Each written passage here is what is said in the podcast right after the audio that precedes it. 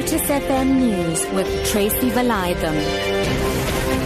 Six o'clock, good evening. Energy analysts, labour unions and political parties have lauded the National Energy Regulator for standing firm and showing independence in the face of Eskom's demands. Eskom had approached NERSA to approve an additional 10% hike.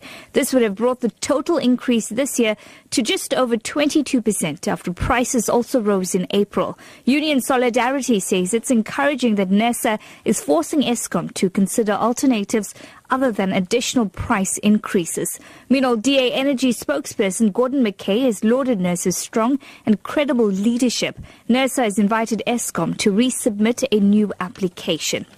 Energy analyst Andrew Kenny says Eskom must learn to control their costs to increase financial stability. I thoroughly welcome this rejection of Eskom's application for an increase. NERSA is doing a very good job, and they're quite right to turn Eskom down. In order to finance the new station, Eskom must do various things. But first of all, it must control its costs. Eskom's costs are running out of control, and it's completely its own fault, spending far too much, for example, on diesel and coal than it should. It must reduce Secondly, if he wants to get revenue for the future, he must borrow. Eskom bonds, are, they've been downgraded several times. Instead, what Eskom wants is always the easy way out, raise the prices to the customers and get more money that way.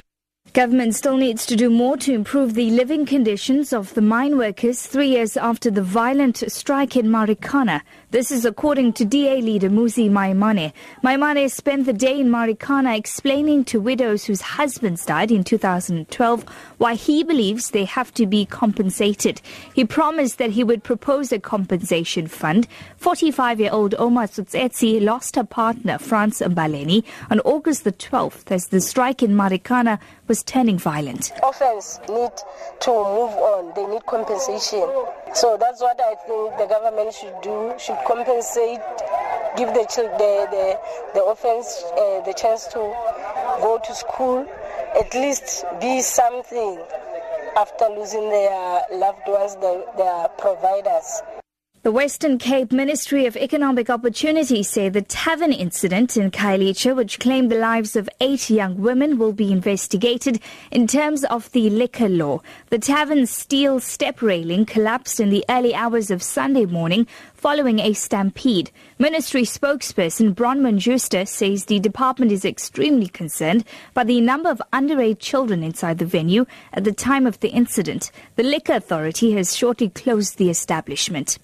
European Commission President Jean-Claude Juncker says he still believes a Greek exit from the euro is not an option and insists that the creditor's latest proposal means more social fairness.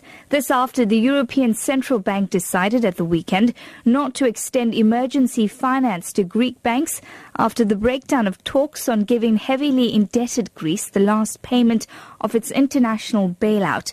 German Chancellor Angela Merkel says she's not opposed to further talks with Greece. The will to such a compromise was not given on the Greek side, which um, ended in the uh, interruption of the negotiations and the decision in favor of a referendum. That is why it is important, and there will be no change in this position either, that the own effort and solidarity still uh, belong together. And if those principles are no longer adhered to, then I am deeply convinced the euro will fail and we do not wish for that to happen.